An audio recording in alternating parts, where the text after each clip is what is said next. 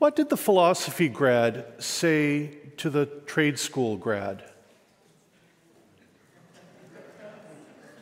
Would you like fries with that? I say that because part of my misspent youth was as a philosophy student.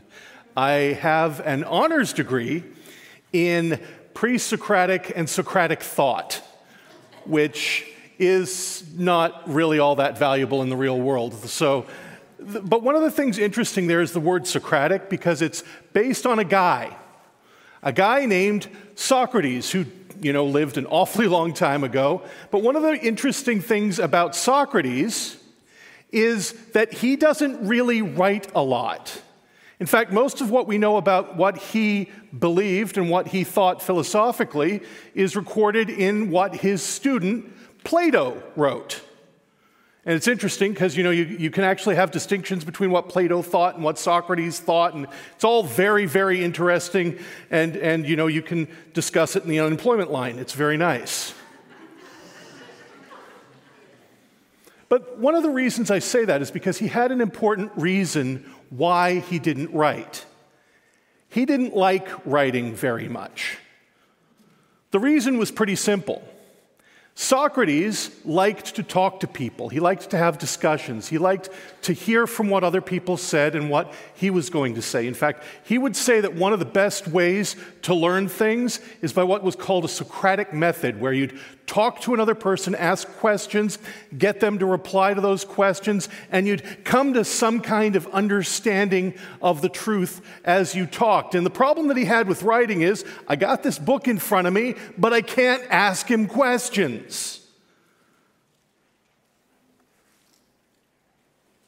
Now, of course, I think Socrates was not very right, correct on this for one very simple reason. I don't think the ability to talk to other people necessarily means that the other person is going to listen. I know this because I've had conversations with people where I'm not really listening to them. I don't know if you've had those discussions. You know, you, you, you, have a conversation with them and you are so utterly convinced that the other person is completely wrong that you're just sitting there waiting for your moment to be able to say something back to them so that you can get them. You are so utterly convinced that you are correct that you're not listening anymore. You're not even hearing what they're saying. You don't care really to hear what they're saying because, well, you're right and they're wrong. We've honestly elevated this over the last several thousand years to an art form. Our technology has actually set it up so that we can be talking to other people all the time and never, ever listen to anybody else. Have you noticed this? You, you guys have Facebook and Twitter. If you do, you've, you've seen it. Even, in fact, even if you've seen TV news, you've seen it. The ability that we have to be able to say at the top of our lungs all of the things that we believe while absolutely never hearing what the other person is saying never being convic- convinced or convicted of what somebody else might be telling us in the background. And so we never really learn. It's honestly true even in the church. I'm struck by how often I can get information and opinions about people who have never met certain pastors about how evil that pastor is. Now, don't get me wrong, I don't think you should actually give bad teaching a pass.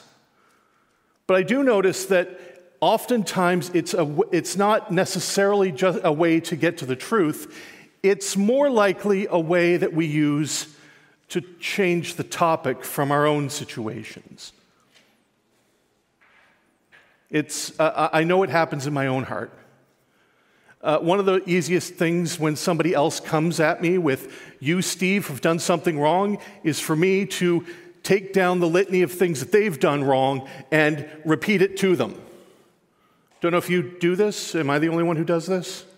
Like, I actually have ammunition in my head ready to go after most of the people I know. I really do.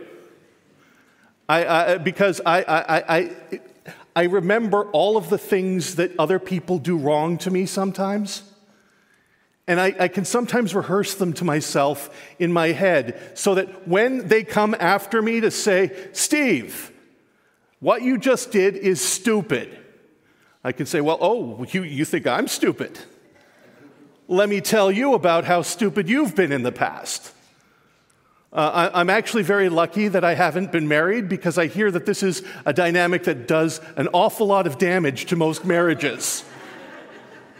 and so I'm, I'm impressed that may, maybe God has been kind to me because honestly, it would be nuclear warfare between me and whoever is unlucky enough to be my wife.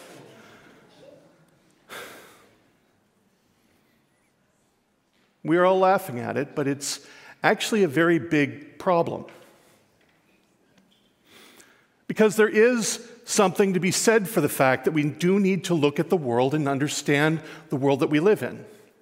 We do need to be able to look at what people teach and to be able to uh, understand whether what they're saying is good or evil, whether it's something we need to take in or whether it's something that we need to reject.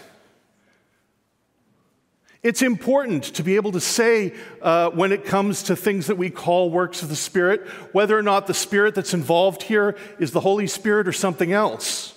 That's actually important. Discernment is commanded in Scripture. And yet, we have to recognize that there's this thing that exists within us that would like us to be able to see the sin in other people so that we can not have to listen to them when they're rebuking us. And this is insanely dangerous because it is really easy for me to go around believing that I am completely correct in everything that I believe, even though I've read the Word of God, I know that there are so many things that I still need to work on in my life, and that God is continually working on me in my life. And one of the reasons we exist in community as believers is so that we can rub up against each other, and you can see the things that I need to work on, I can see the things you need to work on, and God can use our love one for another to perfect us. And yet, it's so easy to discount other people.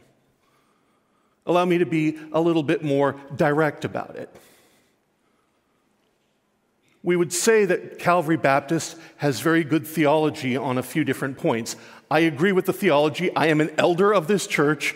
I gladly affirm the theology of our local church. But it's easy to talk about our theology in such a way as ignores things that might be blind spots. For example, we are a complementarian church. Generally speaking, when it comes to the people who stand in the pulpit and preach, it's going to be men. Because we believe that 2 Timothy actually puts it that way, that it should be that, that should be the way it is.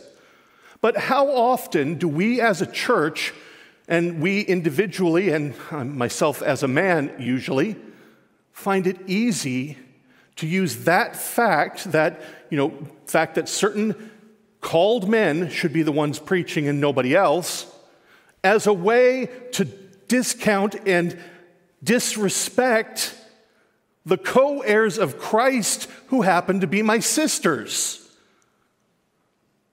It happens pretty regularly. In fact, it goes pretty extreme in some churches that you can see in the world because it can go as far as to, well, under, uh, under, underrepresent actual abuse, which, by the way, is evil and demonic. All abuse is evil and demonic. Can I get an amen? Amen. Good. I'm glad. But it's easy to use our good theology as a way of saying that, well, then this abuse thing isn't so bad. So I'm going to, uh, because I am a good, solid, theologically correct complementarian. I take the Bible seriously. So it doesn't matter about these other things. We talk about when it comes to gifts of the Holy Spirit. Uh, Calvary Baptist does not officially have a position on whether there is continuationism or cessationism. There are people in this, in this body of believers who believe both or neither. But it's easy for us to take our theology of the Holy Spirit and use it as a means to bludgeon people who disagree with us. And usually we do it in such a way so that we can ignore our own problems. As a continuationist myself, I would be able to use my, the skepticism of other people when it comes to gifts of the Holy Spirit to say, well, they're, they're obviously wrong, but I then don't deal with the question of whether I'm believing things that don't make sense myself. Whether I'm using gifts of the Holy Spirit as a means to denigrate God and ignore the Word of God sometimes.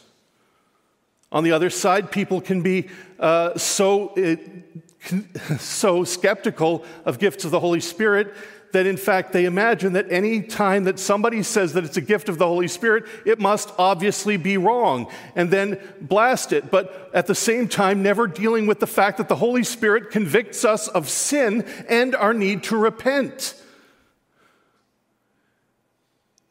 It, that's what the Spirit does. And in each case, the problem is we're partially right. Because it's easy to be able to, to critique other people than it is to actually be correct ourselves. Benjamin Disraeli put it in a pithy little sentence it's easier to be critical than it is to be correct. And there is a need fundamentally for us to weave the weave the needle here, to go through the positions and the problems, to try and not be so credulous that we believe everything and so skeptical that we believe nothing. We need to weave between actually being so focused on the goodness of God that we see Him for who He is, but still deal with the evil we see in our own hearts. There is a need to be willing to both see the need to be merciful and gracious, but to also call ourselves and our brothers and sisters to repent and trust in Jesus Christ. I'm going to be honest here. If you're, if you're a Christian, repentance is necessary. It is always necessary. And to do that, we actually have to be open to hearing people who will correct us from the Word of God and from, and from their experiences and their ability to see things. We need to be a people who are both loving grace, who do justice, and who love kindness, and who walk humbly with our God. That was the last sermon, by the way. And we see in Micah chapter 7 something very interesting. We see a man, Micah, who is capable both of having some of the most profound and insightful understandings of the culture he lives in and of human nature, and at the same time, not be self righteous about it and recognize his own position before the God that he needs the mercy of. That's what we see in Micah chapter 7. We see a man who does not over does not slip under the rug all of the things that are going wrong in the world around him. He doesn't pretend that people are better than they are, but at the same time, he doesn't get self righteous about it because he knows he has no righteousness independent of God himself. And May I be clear about this? That is what a Christian should look like. To be Christian is to be a person who both loves the truth of God and recognizes that the truth of God is not me, it's God. A person who simultaneously can actually see evil as evil and say that it's evil while still pointing to the mercy and grace and goodness of a loving God who, when he fully had the ability and inclination to destroy evil completely, instead sent his son that we might be reconciled to him. Now, Micah is an Old Testament prophet, which is interesting because this kind of thing, people will sometimes think this is a New Testament thing, that's a New Testament teaching. And yet, Micah chapter 7 fairly directly says the gospel message. He begins, Woe is me, for I have become as when the summer fruit has been gathered, as when the grapes have been gleaned. There is no custard to eat, no first ripe fig that my soul desires. By the way, he, this is metaphor. He's not talking about the fact that he's hungry, he's saying that he sees no righteousness. He says this The godly have perished from the earth, for there is no one upright among mankind. They all lie in wait for blood, and each hunts the other with a net. Like a good and godly man, like any person who understands the goodness of God, he desires to see righteousness. And like any good and noble person who has the Spirit of God dwelling in them and sees that the world is what it is, he recognizes that nobody is that. That righteousness is not what he's around. This, by the way, is a, is, an, is a metaphor you'll see throughout the New Testament. You know, the fruit of the Spirit is hope, joy, peace, patience, kindness, gentleness, and self control. Somebody can probably correct me if I got that wrong. What Micah is saying is this is not something he sees in the people around him. He understands the situation he's in. The fruit of godliness is gone. There is no righteousness. It's worse than that, though. Just rereading two and then going down to four. The godly has perished from the earth.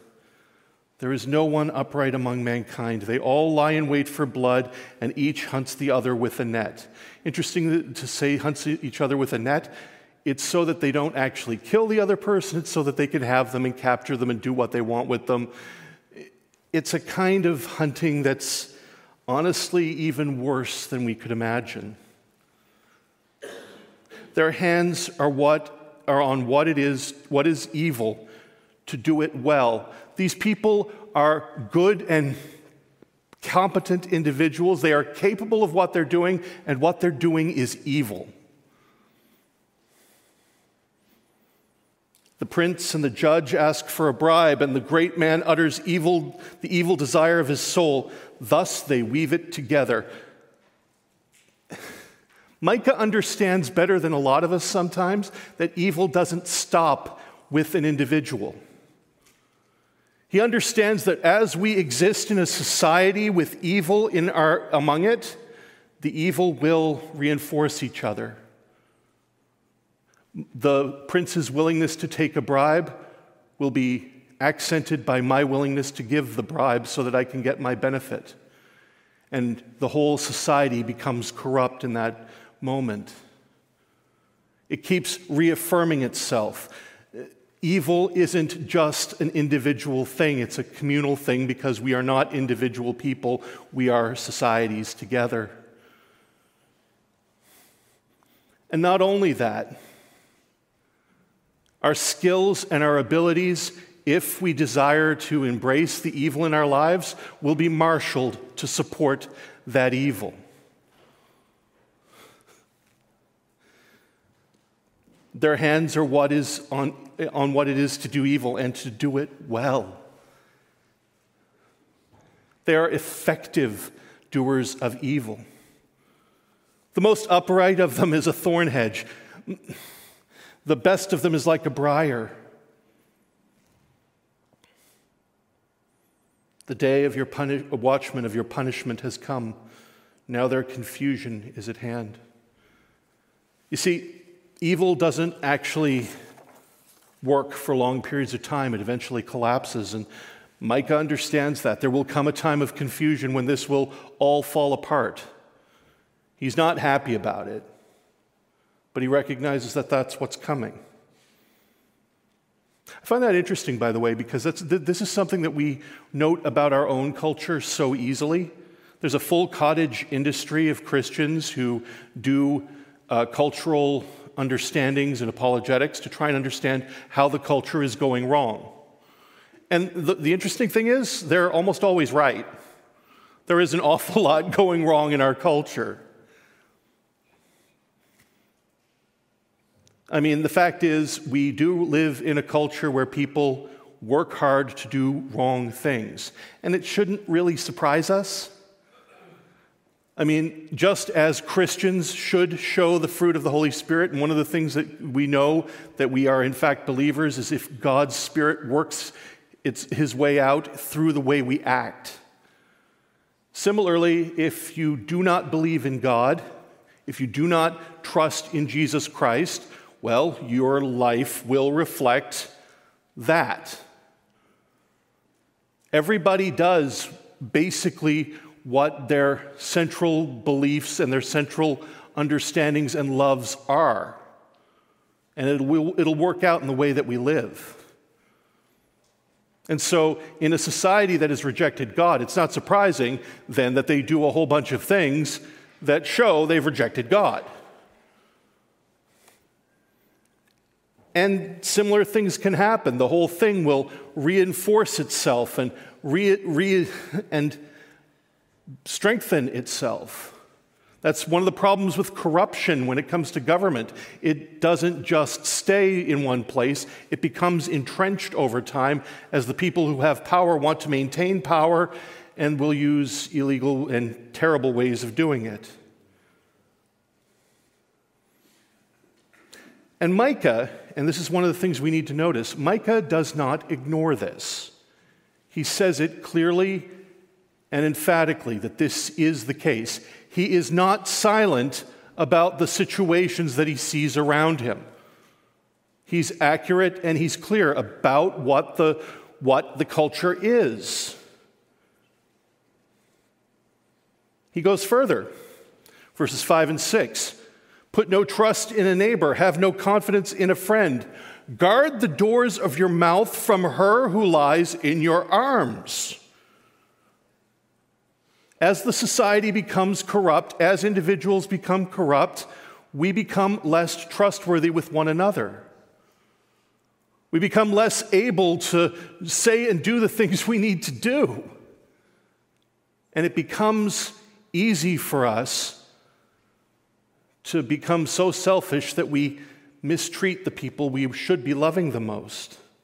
So much so that it's you should not trust your neighbor, you should have no confidence in your friends, and you should guard your mouth from the person who lies in your arms your wife, husband, significant other.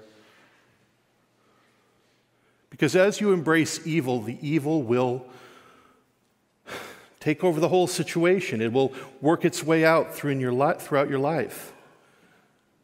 But it gets worse.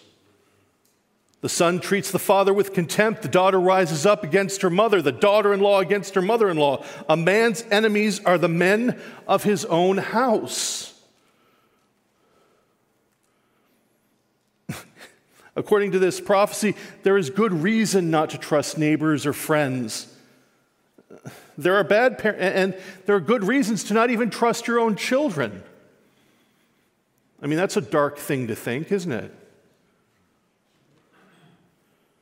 I mean, what must it be like to have a situation where you realize that your children are against you? And yet, that is precisely what can happen. It's easy for it to happen. It's easy to treat people who went before us as, well, less intelligent, less understanding than we are. In fact, if you want to know it, our society is actually based on that premise. We call it the myth of progressivism. Well, I call it a myth, but lots of people will say it's the simple fact of progressivism that whatever is newer is by definition better. That's, by the way, not true. I mean, it's possible that what's newer is better, don't get me wrong. But new beliefs don't necessarily mean better beliefs, just means new beliefs. Sometimes we need to actually grade those beliefs and understandings. And the problem that sometimes comes up is if you honestly believe from the beginning that the newest is obviously the better, you know, that you don't want to be left behind by the winds of history or whatever, you don't check what you're believing. And you need to. Uh, George W. Bush is, uh, is quoted as having said at one point that when I was young and stupid, I was young and stupid. Now I'm older.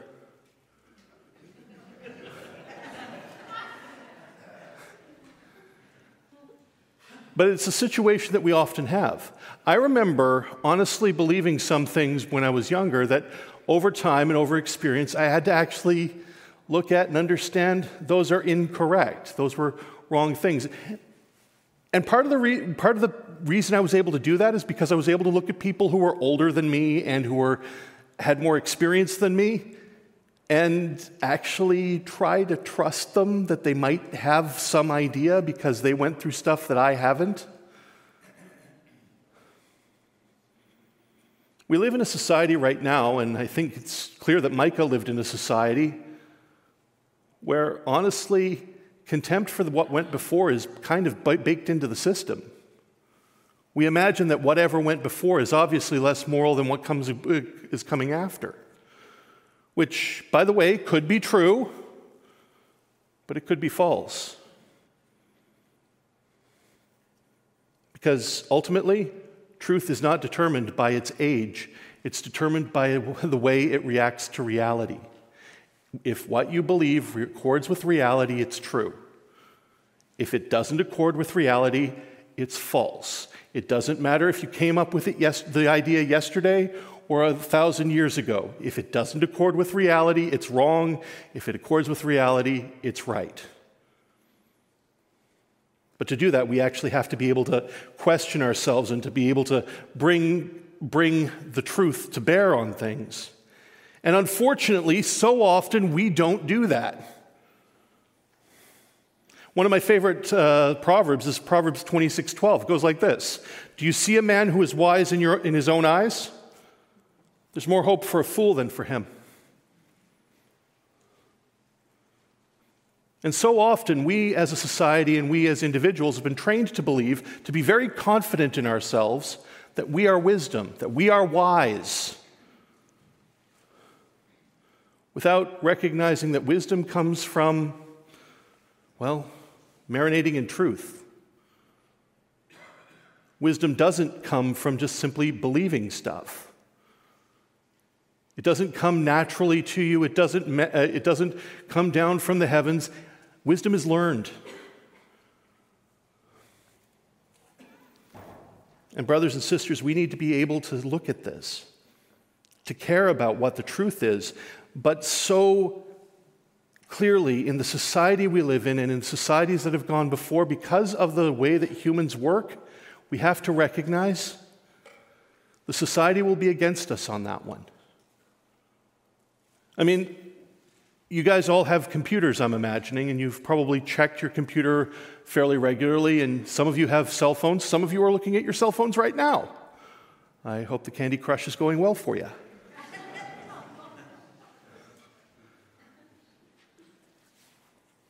But each thing that you see in your cell phone is designed to make you think only of the moment you're in.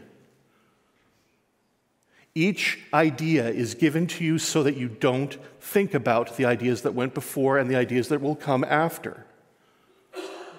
It's designed to keep you pressing the button so that they can sell your eyes to other people who will then sell you stuff that you don't need. The system is designed to make you not think and reflect, and the result is going to be that we won't be very wise people. We need to care about the truth more than about ourselves. And the worst part is going to be we don't live alone. We have people who care for us, we have people who love us, we have people we love. But that doesn't mean they are going to believe the truth, and it doesn't mean they are going to help us to believe the truth. In Micah's time, as I think has happens in our time, there will be instances where people we love and care about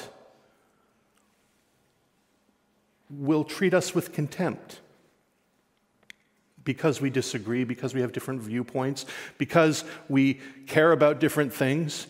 I mean, again, our society is pretty good at this.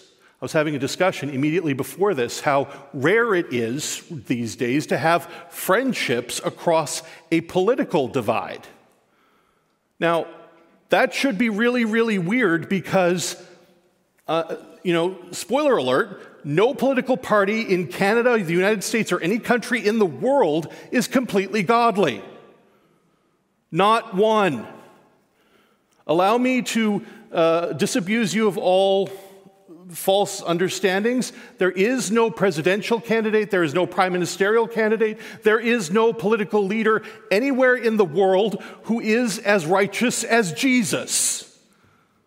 So, we as Christians are going to have to be well, loving and gracious and merciful and skeptical of all of them because there are going to be parts where they're right and parts where they're wrong.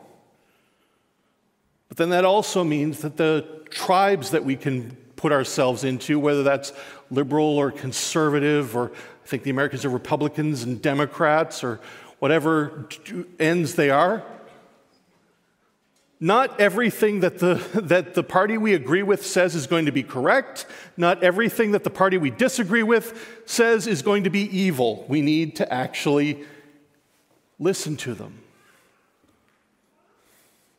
And yet, it is so easy to get into our little bubble and imagine that we are, the, we are the righteous ones and they are the evil ones. And that way, we can just kind of minimize the evils we do and maximize the evils they do. And that's demonic. That's what Micah is speaking so clearly against. And yet, Micah does the one thing that I think we as a culture most need to do and so rarely do. He says it in verse 7, and this, this is a brilliant phrase. But as for me, I will look to the Lord. I will wait for the God of my salvation. My God will hear me. Rejoice not over me, over all my enemy. When I fall, I shall rise. When I sit in darkness, the Lord will be a light to me. I, and it's not because he's amazing. It's not because Micah believes he is the greatest person ever. No. He says this I will bear the indignation of the Lord because I have sinned against him until he, until he pleads my cause and executes judgment for me. He will bring me out to the light. I shall look upon his vindication. Now, if you're following along, you should have a bit of a thing going off in your head here. How does this work? How is it that Micah can say, I will trust in God, though I have sinned against him. And if you're asking that question, glad you asked. Because as Christians, we know what that answer is. How is it that we who so easily fall into evil, we who so easily hate our neighbors when we should love even our enemies. How can we be reconciled to a God of goodness? Does anybody know the answer? Starts with a J, ends with an Isis.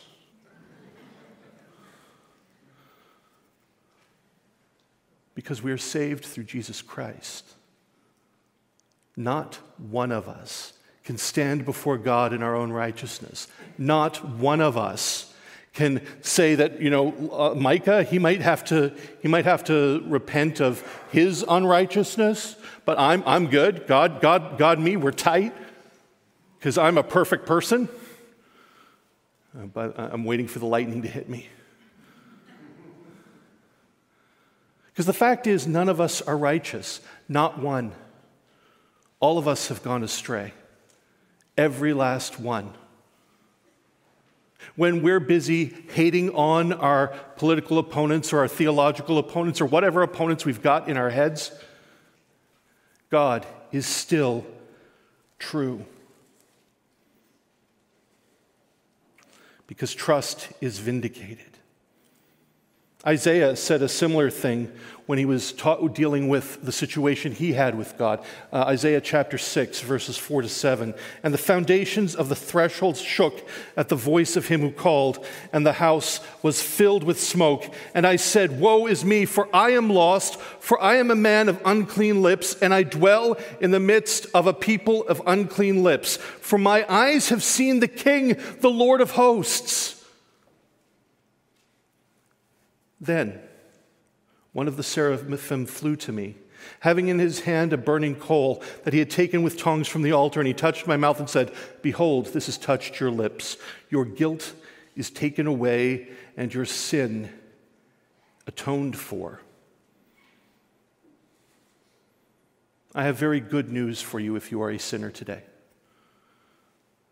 which is pretty good because we're all sinners.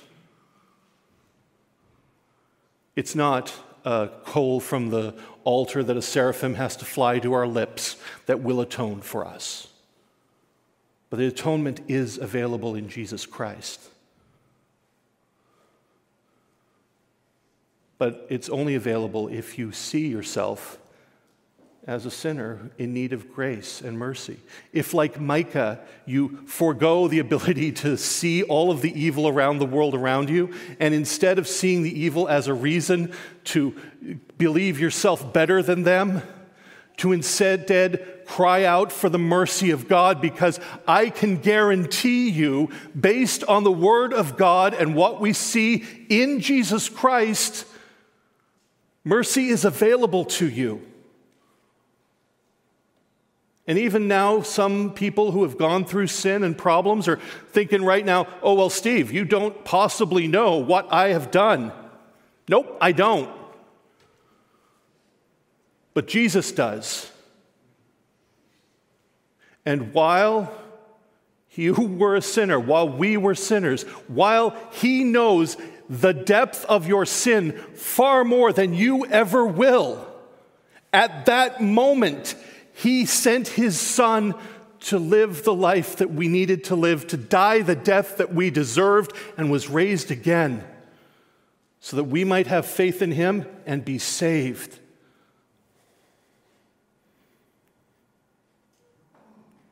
But the necessity is we can't trust in our own righteousness. We have to trust in His. We can't be self righteous. There is no such, insofar as there are self righteous Christians, they're not Christian. Insofar as I am self righteous, insofar as I believe I am righteous in myself, I'm not a Christian. Christians trust in Christ. I'm not a Stevian. That's a weird religion. Don't believe that one. Don't trust Steve for your righteousness. Trust Jesus for your righteousness, even if you happen to be Steve.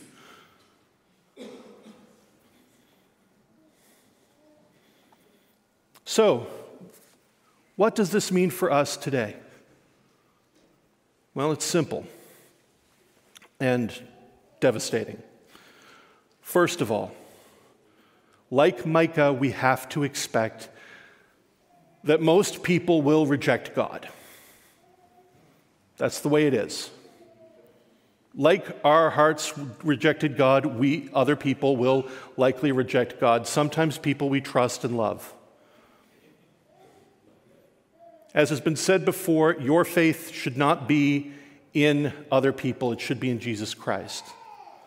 And if they fall away and if they do the wrong things, you should probably feel bad for them, pray for them, call them to repentance, but ultimately don't trust in them.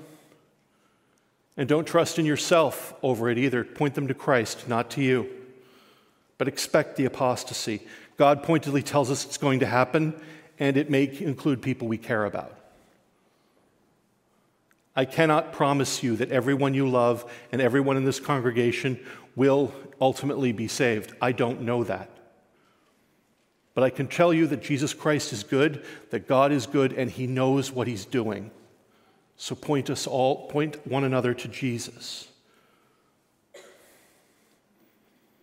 And second of all, trust in God. I'm going to read fairly lengthy part of 1 Timothy chapter 3 because I think this gives us a good understanding. If you want to take a moment and go to 1 Timothy chapter 3, I am going to start to read at the first verse because I think the application of Micah chapter 7 is found here. This is Paul writing to someone he cares deeply about, his protege, his friend, his brother in Christ.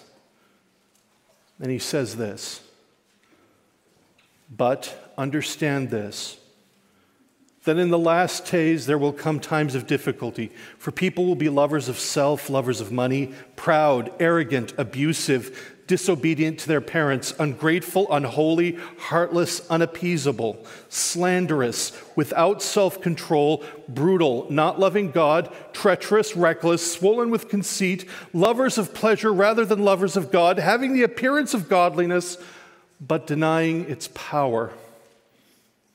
Avoid such people. For among them are those who creep into households and capture the weak, burdened with sins and led astray by various passions always learning and never able to arrive at a knowledge of the truth. Again, speaking, he was speaking directly to a situation uh, where there were women in the local church who were being led astray. The fact is, God knows that things will probably be worse than we will even see them meant to be. Trusting God in the midst of it. In verse 10, Paul says to Timothy, You, you, however, have followed my teaching and conduct, conduct, my aim in life, my faith, my patience, my love, my steadfastness, my persecutions and sufferings that happened to me at Antioch, at Iconium, and Lystra, which persecutions I endured, yet from them all the Lord rescued me. Indeed, all who desire to live a godly life in Christ Jesus will be persecuted, while evil people and impostors go on from bad to worse, deceiving and being deceived. But as for you, continue in what you have learned and have firmly believed, knowing from whom you have learned it and how from childhood you have been acquainted with the sacred writings, which are able to make you wise for salvation through faith in Christ Jesus. And this is the verse that everybody quotes, but you now get the context. All scripture is God breathed and profitable for teaching, for reproof, for correction, and for training in righteousness, that the man of God may be complete, equipped for every good work. Brothers and sisters, there will be apostasy that comes. People will turn away from the faith. It is theoretically possible that I, who right now stand in front of you, in front of this pulpit, will fall into disqualifying sin and will need to repent myself. It can happen. Do not trust in me. Trust in the God I point to.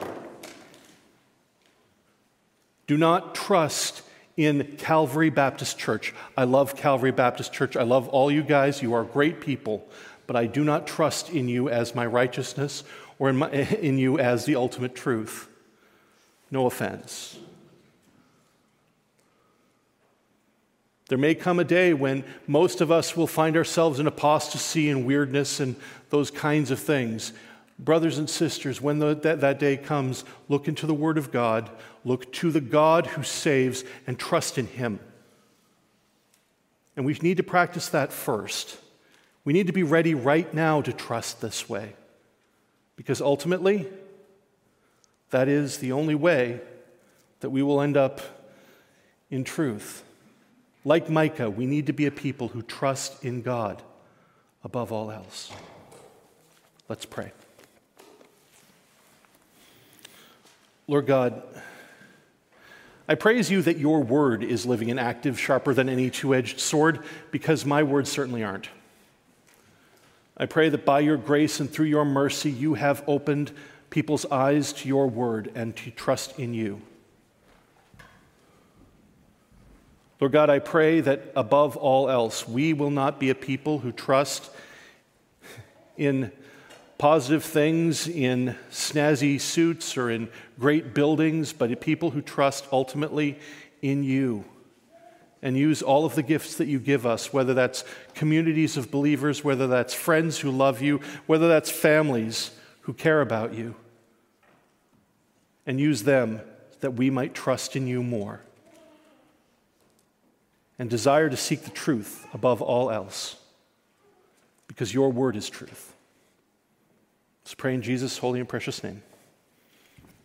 Amen.